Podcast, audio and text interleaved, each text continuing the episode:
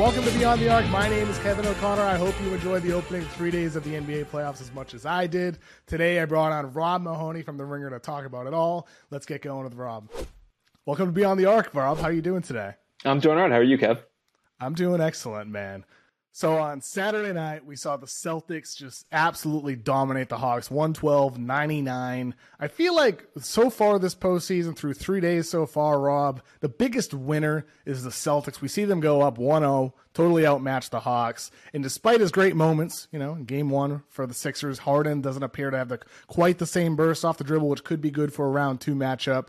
And then the Bucks, they lose game one to the Heat. Giannis Antetokounmpo hurts his tailbone. Shams Charania said on Run It Back on Monday that he could return in game two. It's more of a pain tolerance issue, but regardless, you know, you have Giannis potentially limited. Sixers with Harden. He says his Achilles is not going to get back to 100%. Feels like the Celtics right now have a leg up in the Eastern Conference. Well, especially just because they were so commanding, right? You have all these contextual factors with these other teams but they came out, they played as, about as well as you could expect them to play in the first half of their game against the Hawks. Just absolutely walloped Atlanta. The defense looked tight. The offense moved well. They showed that, you know, although they did have some hiccups in the regular season, there were a lot of ebbs and flows with Boston's three point shooting, with some of their defensive focus. When they needed to buckle down, when the playoffs started, they're here. You know, this looks a lot like the team that got to the NBA finals last year. And if that's what they're going to be all throughout this run, you have to love their chances. Absolutely. And I think for them, you think about Boston's weaknesses last year, obviously dealing with, you know, up and down health for Robert Williams, Derrick White in the postseason for Boston, all postseason long. He's getting, you know, completely sagged off of. He's a non threat. This year, it's been totally different for them. He's shooting 38.1% from three on 4.8 attempts compared to 31.2% all of last season. White, you know, he's taking pull up jumpers against Trae Young in that first quarter, attacking Trae for the Celtics, you know, you got Robert Williams looking healthy and Derrick White confident on offense. Some of their issues that we saw last year seem to have been resolved. Yeah, and especially when you think about all of those potential shooters you could have sagged off of, right? It's not just White, it's Marcus Smart, it's when they're playing two bigs together. And yet, as we saw in this initial matchup, I mean, Atlanta's defense is spaced way out. They're giving a lot of respect to all of those shooters to the point that they aren't even really able to provide any help, any rim protection whatsoever. Guys like Jayson Tatum and Jaylen Brown are getting all the way to the rim. Something is going to have to give there, right? Like you're either going to have to live with some of your Derrick White threes and your Marcus Smart threes and things like that, or you're going to have to live with giving, like getting up wide open shots inside. And we've seen that, that formula is just not tenable for the Hawks.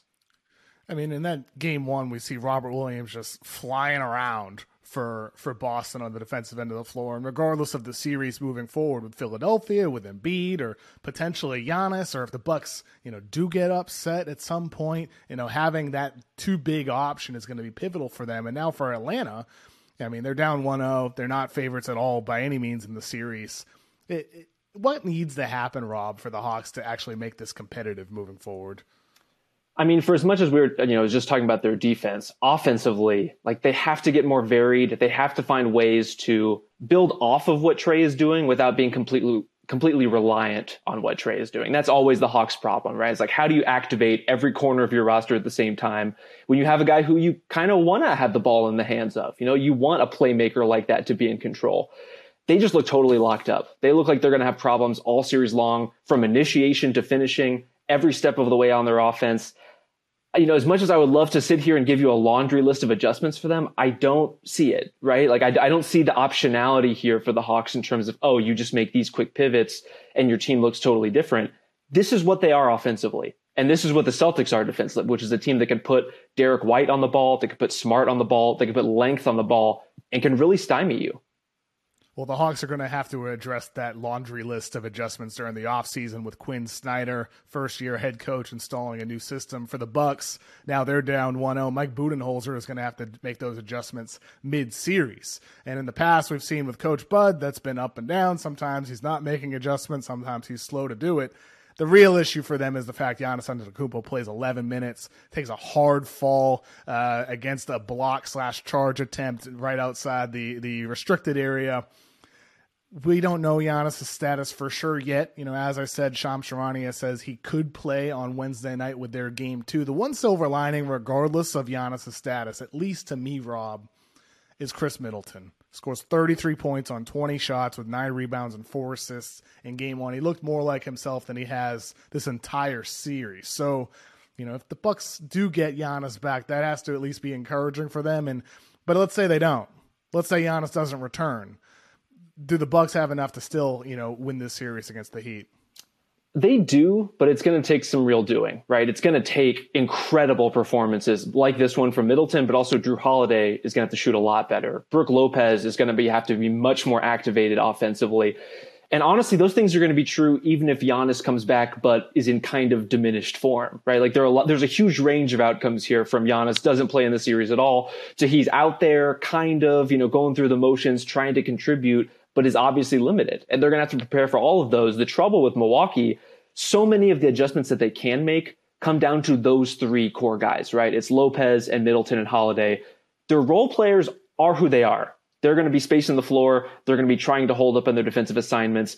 But you're just going to be asking Jrue Holiday, Khris Middleton primarily to play huge minutes, have huge responsibilities on both ends of the floor, and try to kind of cut back on those things however you can to kind of just get them even just a minute's rest. You mentioned Brook Lopez's offensive role that needing to be recalibrated. He shoots four of seven in the game, but only four shots inside the arc. You would think in a game that Giannis is playing only 11 minutes, he's sidelined. You would try to, as we saw over the course of the season, whenever Giannis was out, they turned up Brook Lopez's interior offensive role. We saw him kind of reaching back to do some of the stuff that he did with the Nets when he was an all star caliber post guy, not just shooting threes and spacing the floor. Like what what happened in that game one for Brook to not get those interior touches, and would you expect that to change moving forward in the series? it felt a little bit like a team getting stuck in its pre-game game plan, right? Like still kind of thinking about their spacing and their roles as if Giannis was out there. When, as you're saying, if Giannis isn't playing, Brook Lopez needs to be a, a very focal part of your offense, whether it's post ups, whether it's rolls. You know, we saw him and Jrue Holiday have a good connection, a good connection for a few lobs. But also, he's shown he can grab and go. You know, pump faking threes. He's driven really effectively this season there's just no reason for him not to be doing that against a team as small as Miami. I know they're pesky. I know they have great hands. I know no one wants to drive like past Jimmy Butler because he's going to poke the ball loose, but you have to be willing to do that. You have to be able to do that. Milwaukee just badly needs his offense. And that felt to me, to your point about Coach Bud, this is a team that is not always great about adjustments in general, but especially is not always fast enough with in game adjustment, right? Between games, we'll see if they go back to the drawing board, what they come up with for Brook. I mean, on the flip side of that, you have Erik Spoelstra, who's been a master of adjustments throughout his entire coaching career, going back to the days with LeBron James. But they're going to be without Tyler Herro, who broke his hand in the game. Uh, you know, he plays only 19 minutes. You know, we see Duncan Robinson actually make an appearance late in the game. You know, he's coming in. Maybe you have somebody like him. Miami does have depth, and they have different options coming off their bench. You'll see Max Strus perhaps play a bigger role with Tyler Herro being out, that definitely hurts their offense, Rob. But do you think that could we saw in the play-in and throughout the season? Sometimes Miami's back line when they would switch or play aggressive on defense, they're just so small. And and Herro being a part of that as a as a below average defender. Is there any silver linings here to the Heat losing Tyler Herro and how it could aid their defense, or is this just you know overall a loss for them?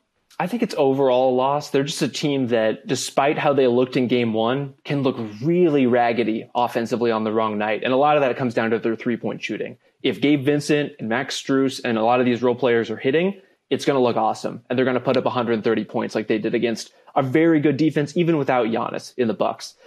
I don't know that I'm counting on that happening every game. Those shooters do tend to ebb and flow. Strus in particular has had a, a pretty down season, turned up lately. We'll kind of see where that ends up kind of leveling out.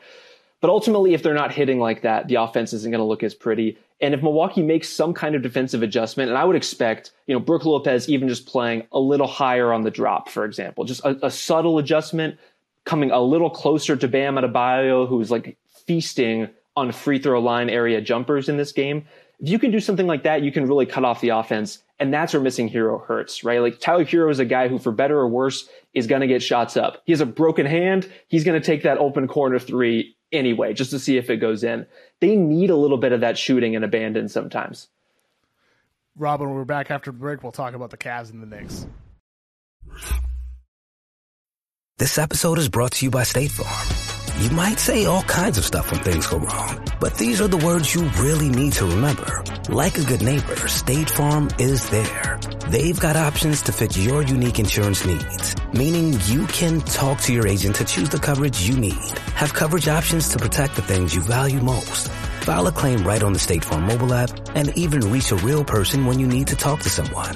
Like a good neighbor, State Farm is there. All right, Rob, you saw my breakdown of the Cavaliers getting dominated by the Knicks on the boards. We saw the Knicks win game one 101 97 on the road against Cleveland. Hmm. That seems to be an issue for Cleveland uh, moving forward in the series, Rob. Can somebody box out Josh Hart? You know, oh I, I, you know, you expect Mitchell Robinson is gonna be a factor on the glass. Julius Randle, especially with just the strength the discrepancy with Evan Mobley, is gonna be able to get to some but you got to put a body on guards. And that's where Cleveland has problems sometimes, whether it's their guards getting blown by defensively, and then you have Evan Mobley or Jarrett Allen has to rotate and give up rebounding position, or they're just not boxing out their guy. They're not keeping their guy out of the lane. And it's true across the perimeter rotation for Cleveland. It's got to be a team effort. Absolutely. I mean, you mentioned that Josh Hart rebound that he had over Donovan Mitchell. He's just like, you know, he looks like a running back, you know, just zigzagging past him, juking him like in Madden. And and then you have the the size of Cleveland all year long. We're talking about Evan Mobley, Jarrett Allen, you know, two seven footers. They're huge, they're versatile. I felt like they looked kind of small compared to Mitchell Robinson and Julius Randle. Randle being wide and Mitchell Robinson being just absolutely enormous. I don't know, Rob. I mean, I think for Cleveland, they're not out of the series necessarily. Like their offense, you know, is struggling throughout the game, and yet they're still up late. Um, but there's just the, some of those edges that the Knicks have that perhaps I might have underrated. Actually, I picked you know Cleveland to win it. Um, I feel like I might have underrated the Knicks a bit in heading into the series. Yeah, I mean, it does feel like a series that's all about those edges, whether it's the literal margins of the game, your offensive rebounds, your loose balls, your transition breakouts, or it's kind of the margins of the roster, right? It's like New York has just a much deeper group that they can pull from to get reliable rotation minutes from a Josh Hart, for example, from an Isaiah Hartenstein. Versus Cleveland, you see the other side of that where they're struggling to find a fifth guy, much less a sixth or a seventh guy. And a lot of their fate in the series is going to come down to do you get a good Caris LeVert game on this night? Do you get a good Dean Wade game on this night? And if they can like just get a tape enough of those things together to get an actual workable rotation, then they're going to be in business. But until then, it's just so much is already falling on their four core stars, and those guys played massive minutes in a loss. Absolutely. You had Mitchell at 44 minutes, Garland at 43, Allen at 43, Mobley at 38. That's a lot of minutes for those guys. And as you said, you know, JB Bickerstaff, the Cavs head coach, is looking for a fifth guy. You got Isaac Okoro, who great defensive player, you know, heady cutter and all that, but limited shooter. All year long, though, he shoots over 40% from three since around mid December. The numbers look good, but he's getting left wide open a lot. He goes 0 for 4 in game one he's going to have to either find his shot like he did during the se- season, but it's tough during the playoffs. You know, those closeouts are a little bit closer. The pressure is so much higher. And then if you go in with Cedi Osman, yes, he goes two for three from behind the arc, but then you have him defending Jalen Brunson. Eh, it just feels like that fifth spot is an issue for the Cavaliers lineups right now. I mean, it was an issue to the point that you're right. They did have Cedi Osman defending Jalen Brunson, oh. and it was probably their best option, right? Like it was. Oh God, he, yeah. he was playing the best. he was playing the best of those supporting guys, and at least he had some length at that matchup. But Okoro is a great example of the kind of player the Cavs need, right? He is a guy who does play with a lot of physicality, has a tenacity to him, goes after some of the loose balls. They could probably have used him in some of those rebounding scrums or battling with Josh Hart. It's just tough when you're going like high intensity, as you're mentioning, corner threes, wide open shots. Can you make two of four, one of four? Can you do enough, not even to make the Knicks guard you, but at least to punish them for leaving you? Absolutely. And I think for the Cavaliers on the offensive end of the floor, for them, they score 97 points in game one. There's a lot of contributing factors from that. I mean, just the fact they shot 32% from three. But I think with the Cavs all year long, one of the things I liked about them is like how many layers to their offense they have, like with sets that they run, putting Mitchell at the elbow, you know, using double bigs. Like, like they just have so many different ways that they attack you and create through Mitchell and Garland as their main sources of offense. But in game one, there was often times where I'm like, just push it up the floor and run a high pick and roll with Mitchell because you look at their numbers over the course of the season, according to Inpredictable, their time of possession ranks, they were 29th in time to shot after the opponent made a basket, 22nd after misses, 25th after turnovers. So even when they're out in transition, they're moving slow. Never mind being, you know, 29th after the opponent makes a basket. So I think for Cleveland moving forward in the series, you know, Mitchell takes 30 shots. Um, and yet I come away from that game feeling like that you can get even more from him just by stripping things down and speeding up a little bit and just getting it to some high pick and roll with Mitchell. Is there is there anything that you think is contributing to some of these real stagnant stretches for the Cleveland offense? And do you do you see any uh, micro adjustments they could possibly make moving forward? Well, the spacing is a real thing, right? Like if we're talking about defenses leaving guys like Okoro or leaving basically anyone you plug in there in that fifth spot. The combination of that plus playing two fairly traditional bigs at the same time is going to gum things up, right? That's, that's going to make it hard for Mitchell to get all the way to the basket or Garland to get all the way to the basket sometimes. I'm totally with you on transition. There's a lot of low hanging fruit there. And that sounds like Darius Garland's music to me. You know, Mitchell is the most explosive athlete on the team. Obviously, is incredible in transition, not only as a finisher, but drawing fouls. But he's just going to have such a heavy workload. You can kind of see him in this game pacing himself early, trying not to get like too fatigued because he knows he's going to have a long night. He knows he's going to get up 30, 30 something shots. Garland has to be able to push in those situations too. That's where he has to, especially as a smaller guard, take advantage of some of the space you have. Take advantage of the fact that all the bigs are not going to be in the paint necessarily if you sprint it up court. But the Cavs guards have to be on top of that stuff. They have to be able to get those points because honestly, they did enough defensively, even giving up all those rebounds to the Knicks to win. They just couldn't score.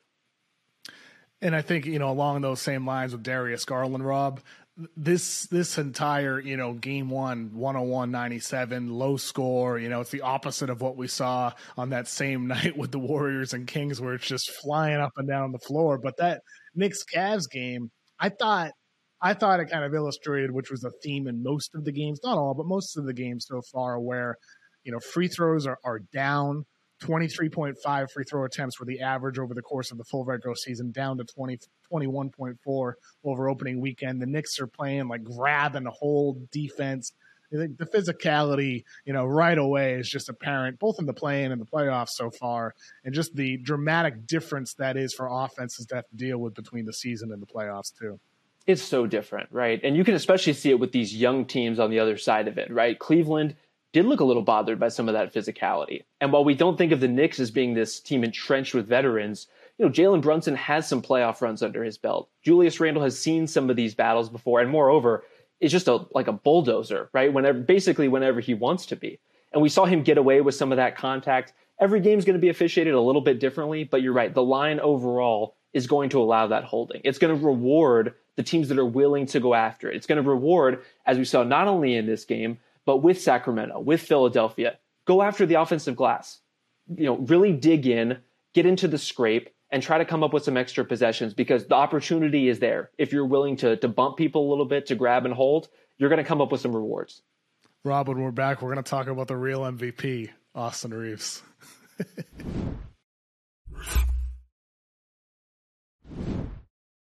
well, Rob, the Lakers have a new star, don't they? you know, he's been hiding in plain sight the whole time. What were we waiting for? Why did we ever think that they needed to trade for Kyrie Irving or anyone else? Austin Reaves is here. Austin Reaves right now averaging 16.5 points, five assists per game, low turnovers, great efficiency ever since the trade deadline. I mean, what he did in game one, granted, for people who are watching the Lakers for the first time, you know, it's playoffs, more eyeballs. You're like, Austin Reaves but he's been doing this for you know two months now for the Lakers. And the cool part about that though is seeing LeBron James and Anthony Davis just move out of the way. Like they were just picking on what they felt was the most exploitable matchup against that Grizzlies defense that was switching, and they just said, "Oh, we'll face your drop coverage instead." And LeBron and AD let Reaves go. This is a crazy thing to think, but it was a very LeBron esque approach from Austin Reaves in the sense that you're right find the matchup you like, spam that button over and over and over because you're getting great looks out of it. And I think what made this performance particularly sensational for Reaves is we've seen him in games, you know, dupe people with pump fakes, create a lot of contact, get to the free throw line over and over and over. He's been selling people with fakes all season long. this wasn't really that, right? It was just sensational passes, incredible shot making against a really good defense, right? Like a, a, Memphis team that even given its injuries, even given its situation, should have been able to guard those actions, has a lot of really tough, really good players, and yet they just had no answers for anything Austin Reaves was dishing out. Well, and I think the tough thing for the Lakers, I mean, you got Austin Reaves, you know, ending the game. He has 23 points. He finishes them off in the fourth quarter. But then you have guys like Rui Hachimura who have 29 points on 11 of 14. He's looking like, you know, Japanese Jordan pulling up from mid range. It was like that. That's what happens in the playoffs. There's surprises, you know, on a game to game basis. And I think for the Lakers, this is why I was so high on them after the deadline. It's why I continue to be high on them now in the postseason. You know, I picked the Suns to go to the finals, you know, prior to the playoffs beginning. We'll see about that after they get, you know, lose to the Clippers in game one. But the Lakers, they just have, you know, Le- LeBron played a sloppy game. And, AD, you know, he was dominant, but he misses a little bit of time. He gets hurt. And yet, I feel like this Lakers team after the deadline with D'Angelo Russell, Austin Reaves, and his new role, you know, guys like Rui, they just have different ways that they can beat you on offense, and they have different guys who can be competitive on defense. You know, like Dennis Schroeder being a big part of that as well. This Lakers team is just really deep, and I, I felt like in that game one, that's what gave them a big edge over the Grizzlies, and and why I don't feel great about Memphis moving forward in the series, even you know if Ja Morant is able to return on Wednesday night for Game Two. Yeah, I mean the Lakers have a good shot, right? This this was kind of a coin flip series, I think, for a lot of people coming in to begin with. If Ja Morant is hurt, that changes the math a lot. And even in this game, I don't know how we could expect Jaren Jackson Jr. to play better than he did in game one. One of his best games ever as a pro, especially offensively, what he was able to get done inside.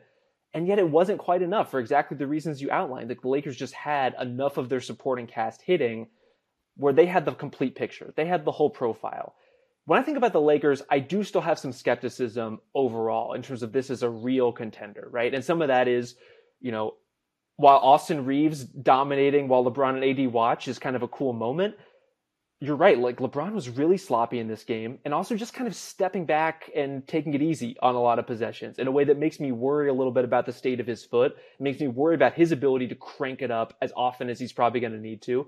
Because while you get one good Rui Hachimura game every three or four, you also have the other two or three games to contend with. And that's kind of the way the, a lot of this Lakers roster goes is you're going to get some good games from Rui or Dennis Schroeder or D'Angelo Russell.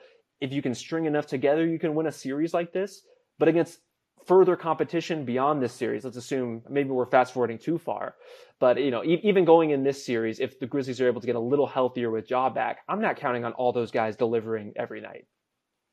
I think that's fair. I mean, LeBron is in his late 30s at this point. He's coming off a major injury. You know, 80, made a glass. You know, he comes back in game one, but it's only inevitable until he's, you know, screaming on the floor again at some point. You know, it's it seems like for the Lakers, it's going to be health related, whether those guys are on the floor or, or not, with how it influences their production. And for the Grizzlies right now, though, Rob, I think – you can say the same thing. We see Ja Morant's hand, you know, he bends backwards pretty much. And he says after the game, he's really in a somber mood. He says he's, you know, unlikely to play Wednesday night.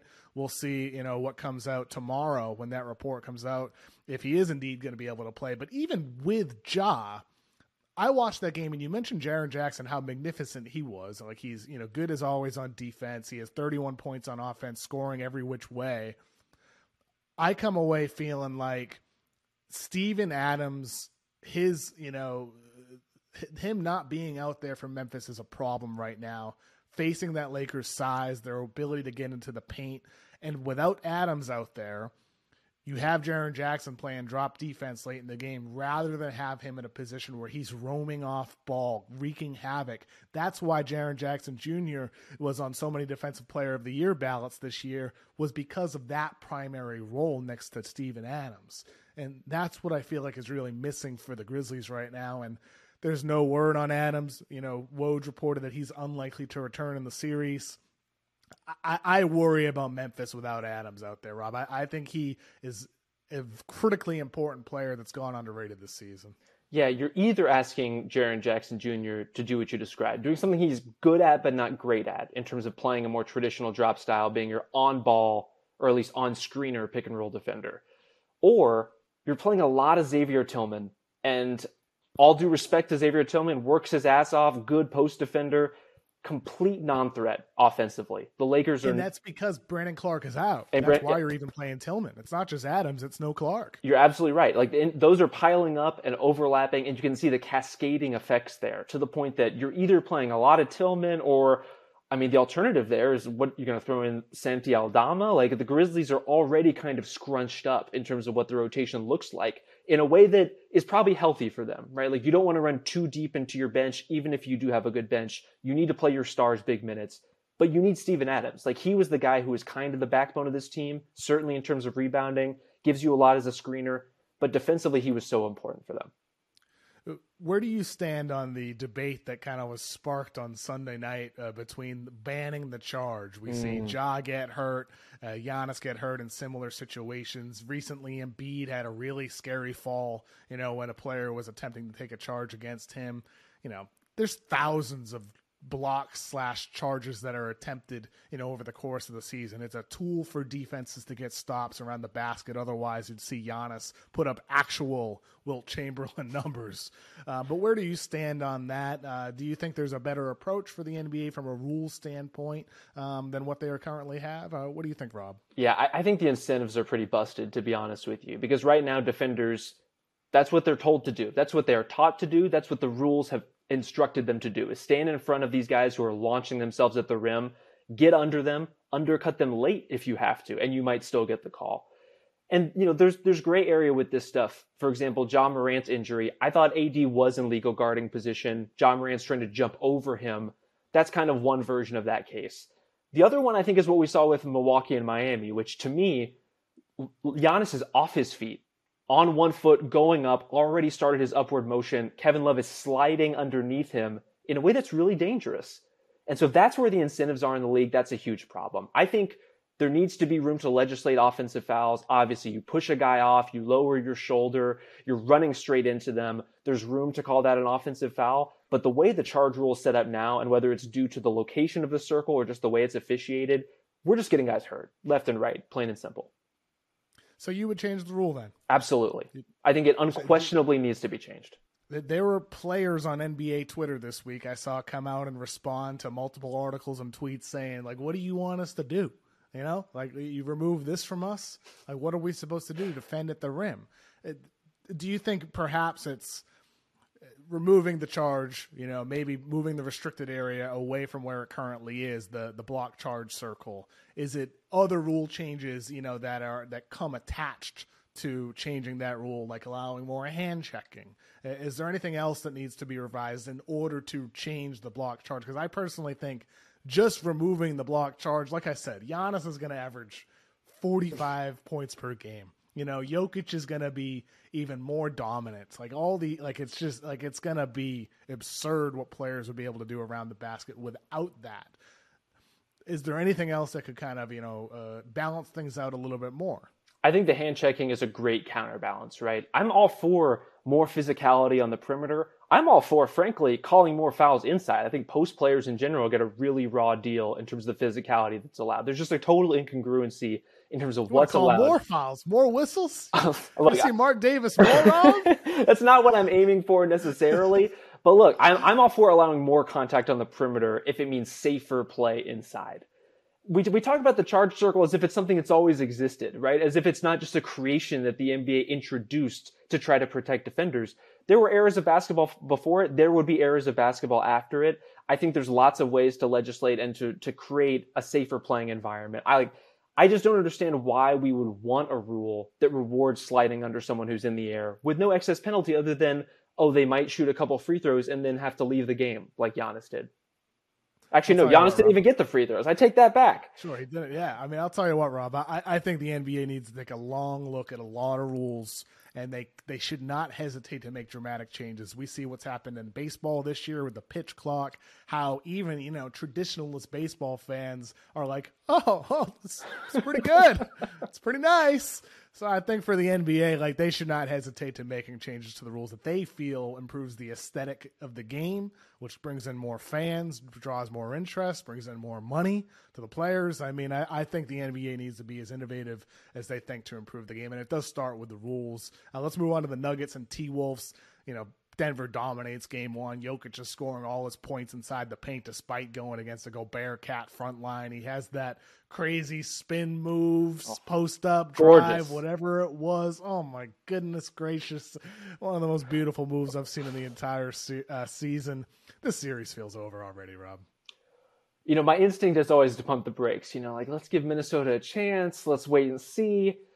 What do you do? With a Nuggets performance like that. Because if the, if Denver comes out and plays like this, with this at least this kind of focus, I don't think they played a perfect game. Certainly you saw slow starts from guys like Jamal Murray, for example. Bits and pieces of this game where things went off the rails for them a little bit, but overall, they were just in complete control of it. And that's what this series is, right? This is a 1-8 for a reason. This is often what these series look like. Minnesota has been a mess, has not really been able to figure out or establish any kind of consistency all throughout the year. They've shown they can lose any kind of game. They've shown they can blow leads. I don't know why we would expect them to come in and beat Denver. I don't know why we would expect them to beat them even a couple times in the series. This feels like we're we're destined for a dominant win for the Nuggets. And then with the Suns and the Clippers, Clippers go up 1-0 on the road ahead of their game 2 on Tuesday. Russell Westbrook has the greatest 3 for 19 performance in yeah. the history of basketball I mean, like the defense he played, the hustle, the blocks, the steals, the you know the deflection off of Devin Booker and the closing moments as Booker's whining to the referees.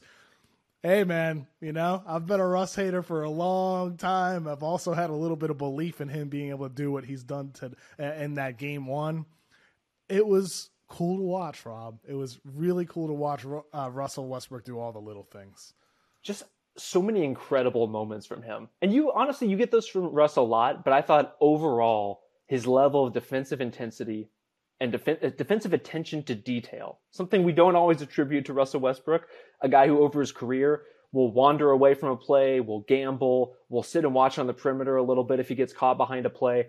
He's doing flyby contests behind Kevin Durant, bothering the hell out of him on his release. He's chasing down rebounds. He's fighting for every opportunity sensational game. Like again, in every dimension other than the fact that he just could not hit shots or really convert around the rim at all, but came up with so many of those huge plays. Like how do you how do you fault a showing like that?